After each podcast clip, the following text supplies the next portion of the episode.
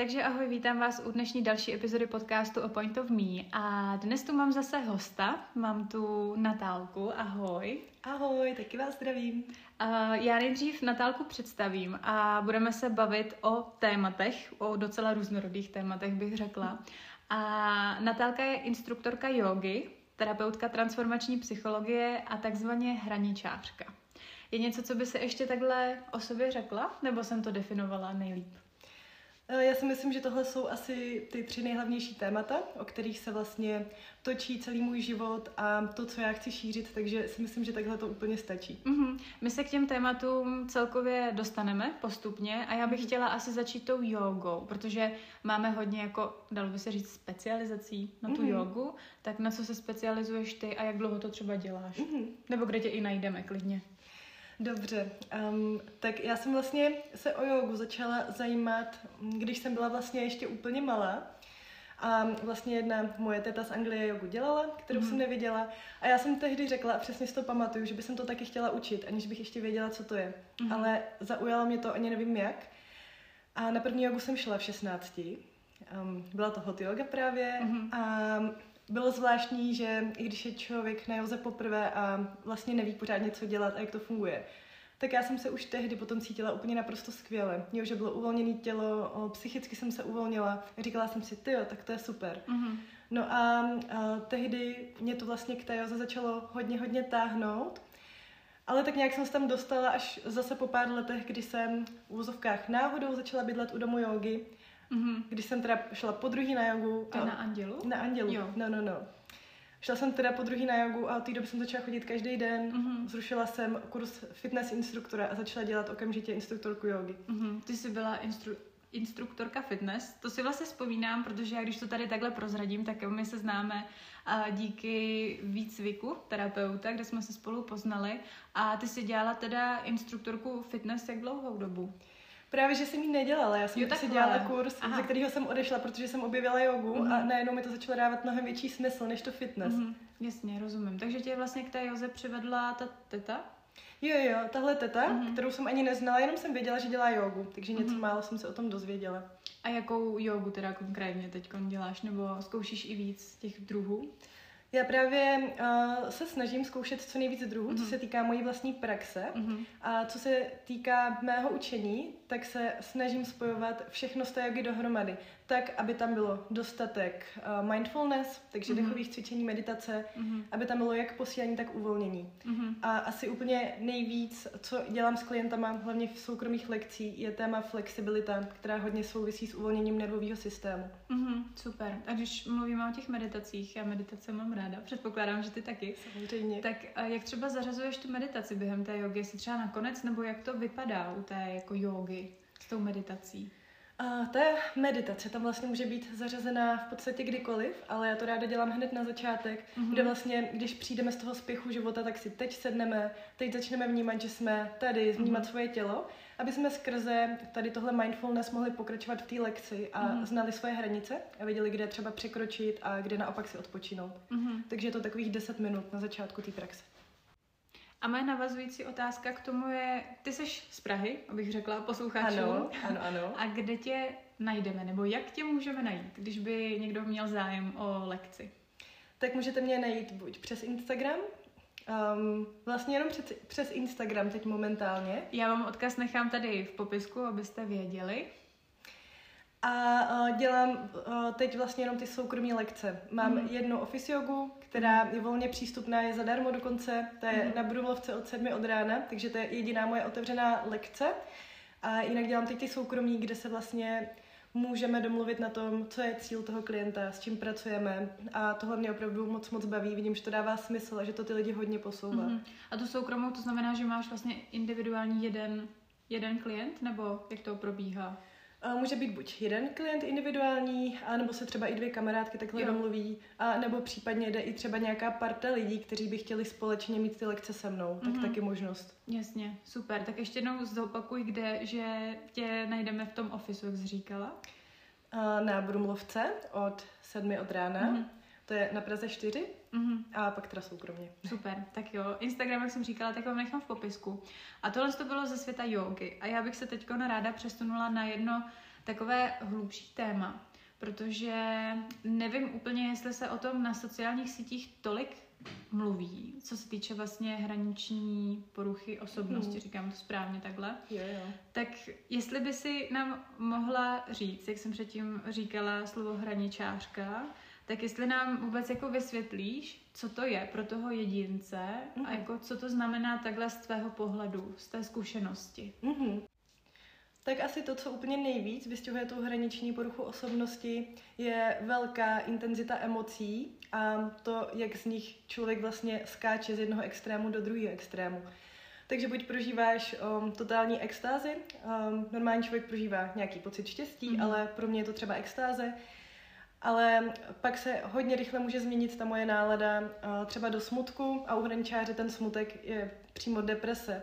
A pokud se člověk cítí normálně a nic se v něm neděje, tak to jsou takové stavy prázdnoty, kdy se člověk cítí prázdně a vlastně ani neumí definovat, co se v něm odehrává. Mm-hmm. Jo, a je hodně jednoduchý um, tu náladu změnit. Můžou to být úplný maličkosti, stane se to několikrát během dne a to je asi na tom i to nejnáročnější, protože ten nervový systém je pořád napjatý, pořád mm. se mhm. něco děje a potom, jak moc se střídají ty stavy, tak přichází třeba i únava, nechuť a mm. tak mhm. dál. Když by tuhle tu epizodu poslouchal někdo, kdo tento problém má, tak uh, máš nějaké osobní typy? Třeba jak se vyvarovat určitým stavům, jestli něco ti pomáhá na to? Určitě, um, jak už jsem zmínila, tak ten nervový systém hraničáře je pořád zatížený, takže um, je to i hlukama, lidma, mm-hmm. velkou společností. A úplně to nejvíc, co mě pomohlo, bylo to dostatečně se vyspat, myslet mm. si na jídlo a snažit se dělat vlastně tyhle věci, které sklidňují ten nervový systém. Mm. Takže jakmile vlastně má člověk dostatek těchto z těch úplně základních potřeb, tak je mnohem jednodušší zvládat tyhle výkyvy. Mm, rozumím. Když jsi mluvila o tom jídle, tak mm. bych možná navázala na tohle téma. Mm. My jsme se mimo vlastně podcast spolu bavili o poruchách příjmu potravy, mm-hmm. protože bohužel v dnešní době to je rozšířené téma, takže i zmíním takhle u tebe, že máš zkušenost. Mm-hmm. A jak se to třeba projevovalo, nebo jak se dostala do těch problémů s jídlem? Jestli to byla, bylo ještě předtím, než jsi měla třeba diagnostikovanou tu hraniční poruchu, nebo jak se to prolíná, nebo vůbec projevovalo se to u tebe? Mm-hmm. Um, tak ty poruchy příjmu potravy jdou vlastně ruku v ruce s tou hraniční poruchou mm-hmm. osobnosti, kde vlastně asi 90% těch hraničářů má takový problémy. Mm-hmm. A já jsem to poprvé začala vnímat asi v 16 letech, kde vlastně uh, jsem měla takový různý traumatický zkušenosti z předchozích vztahů mm-hmm. a tam se tohle hodně, hodně vyvinulo, včetně té hraniční poruchy osobnosti. A um, u mě to bylo třeba hodně, že jsem se buď to jídlo úplně zakazovala a cvičila jsem úplně dopadnutí, mm-hmm. pak naopak jsem nebyla schopná si dát jeden kus bábovky, ale musela jsem sníst celou bábovku, takže jsem nakonec přibrala a pořád jsem skákala mm-hmm. jako klasický hraničář z jednoho extrému do druhého. Mm-hmm. Takže takhle jsem to vnímala hodně. Mm-hmm. A zase prozradím jednu věc. Ty jsi na rostlinné stravě, mm-hmm. můžu tě označit jako veganku, nebo jak se označuješ? Jestli jako že jíš rostlinnou stravu nebo vyloženě veganství? Ono to je takový kontroverzní v dnešní době, tak se radši ptám. asi mě můžeš označit jako veganku, mm-hmm. ale asi ti rovnou řeknu, že pro mě to není nic, jakoby, eh, co já by jsem extra se snažila nějak šířit mm-hmm. nebo říkat lidem, protože pro mě už je úplně normální, že tu rostlinnou stravu jím mm-hmm. takhle. Jo, že to není pro mě o, něco zvláštního mm-hmm. vlastně. A jak dlouho vlastně jíš vegansky a pomohlo ti to třeba v rámci těch poruch příjmu potravy ta rostlinná strava? Uh, vegansky je, myslím, už tak pět let, už je, už je to vlastně docela mm-hmm. dlouho. Mm-hmm. A určitě mi to pomohlo v tom si zvýšit tu svoji sebehodnotu. Mm-hmm. Um, rovnou asi řeknu na začátek ten důvod, proč já jsem do toho veganství šla, tak um, to byly určitě zvířata, protože já je mám moc ráda a zvíře je pro mě kamarád. A tím, že uh, jsem vlastně začala dělat ještě něco mimo sebe, jakoby pro ten svět, tak to mě hodně, hodně pomohlo v tom se vnímat líp. A i mi hodně vyhovuje ta veganská strava, um, co se týká jakoby fyzicky. Jo, mm-hmm. že se mhm. potom cítím dobře, mám víc energie a je mi na tom super. Což taky chci dodat, že každému na tom nemusí být super. Mm-hmm. A určitě bych to nedoporučila někomu tlačit, pokud mu není dobře v té veganské stravě. Mm-hmm.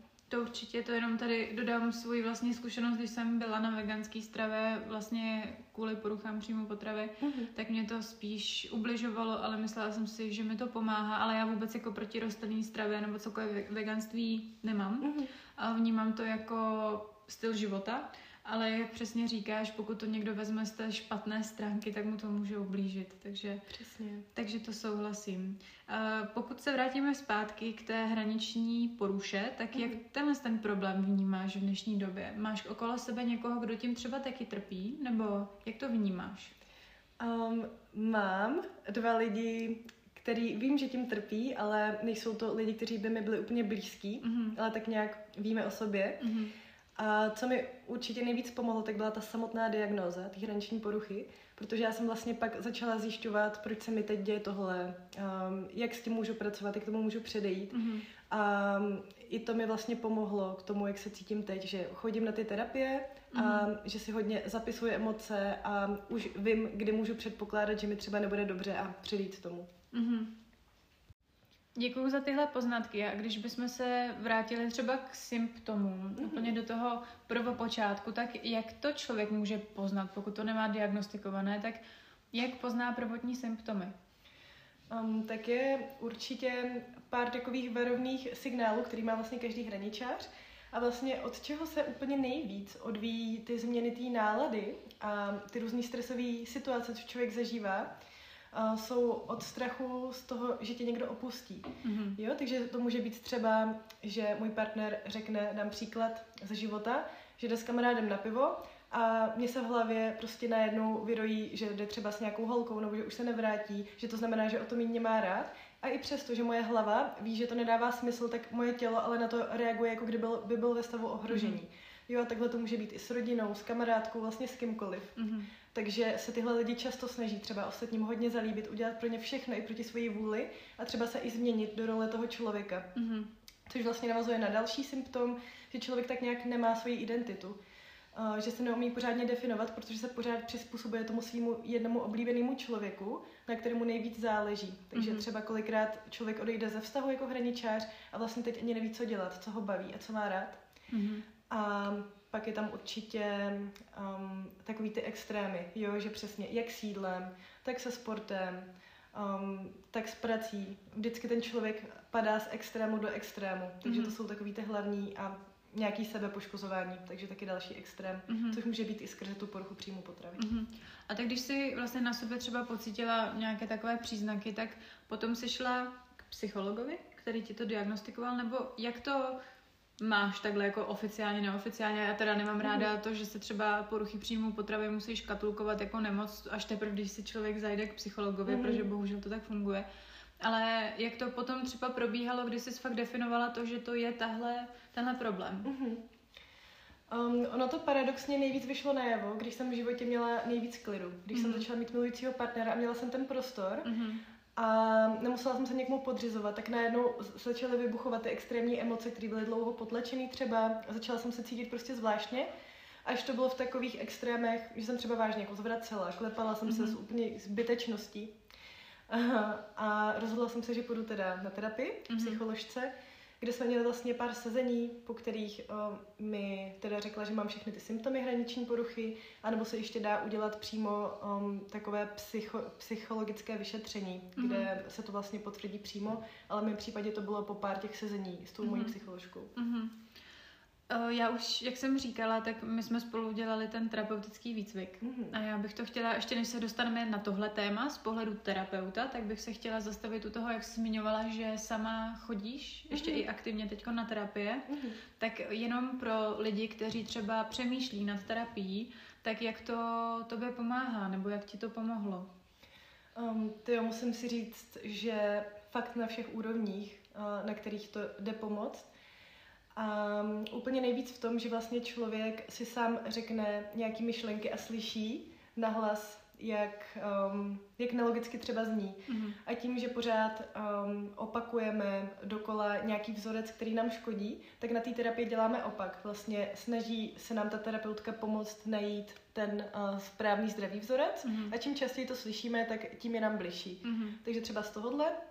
A pak už to, že vlastně vypustíme tu emoci, že ji v sobě nemáme uzavřenou. Mhm. Protože jakmile jakákoliv emoce je uzavřená, tak se začne žít svým vlastním životem, která se pak může projevit vlastně těma depresema nebo nepříjemnýma stavama a nemusíme v tu chvíli ani vědět z čeho, ale je to ta léta uzavřená emoce, takže pořád ta ventilace. Mhm, super, děkuji moc za pohled takhle z tohohle pohledu jako toho pacienta, když to tak řeknu, nebo klienta. Mm-hmm. A teď to převrátím do toho druhého pohledu. Chtěla jsem se tě zeptat, protože my jsme dělali si výcvik na podzim v roce 2023, tedy v loňském roce. Mm-hmm. Tak jestli se tomu nějak aktivně věnuješ, třeba, že to propojuješ s tou jogou, nebo jak na tom teď konci, mm-hmm. když je z tebe terapeut transformační psychologie?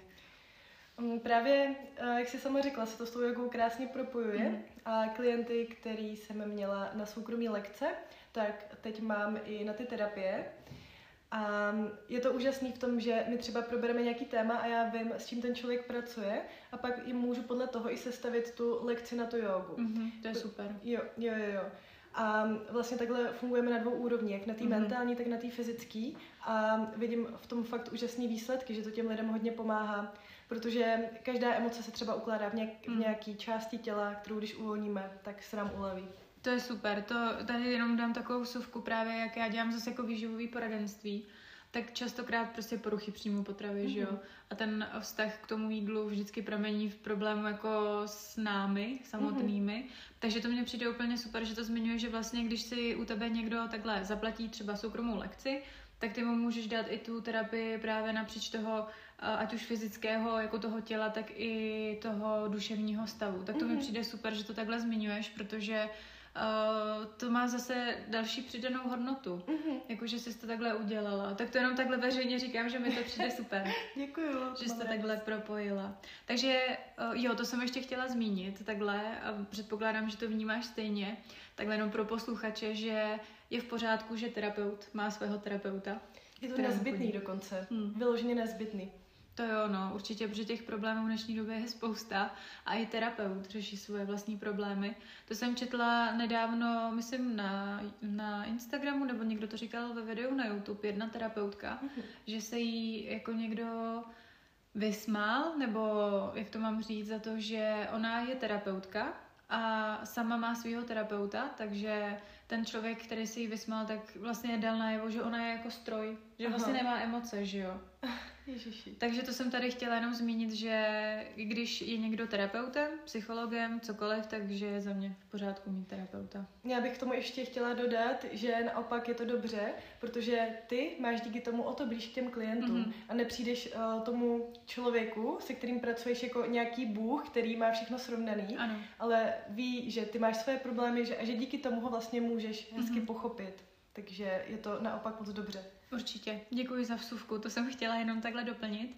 A my jsme už rozebrali vlastně to veganství, o, to tady mám ve svých poznámkách ještě jako další bod, ale myslím si, že jsme k tomu asi řekli všechno, nebo je něco, co bys k tomu chtěla dodat? Um, jo, asi jedna věc, pokud třeba je tady někdo, kdo by s tím veganstvím chtěl začít a zajímá se o to, mm-hmm. tak na to mám super tipy. Um, jeden z těch nejzásadnějších typů je dělat to pomalu, mm-hmm. hlavně než skočit najednou.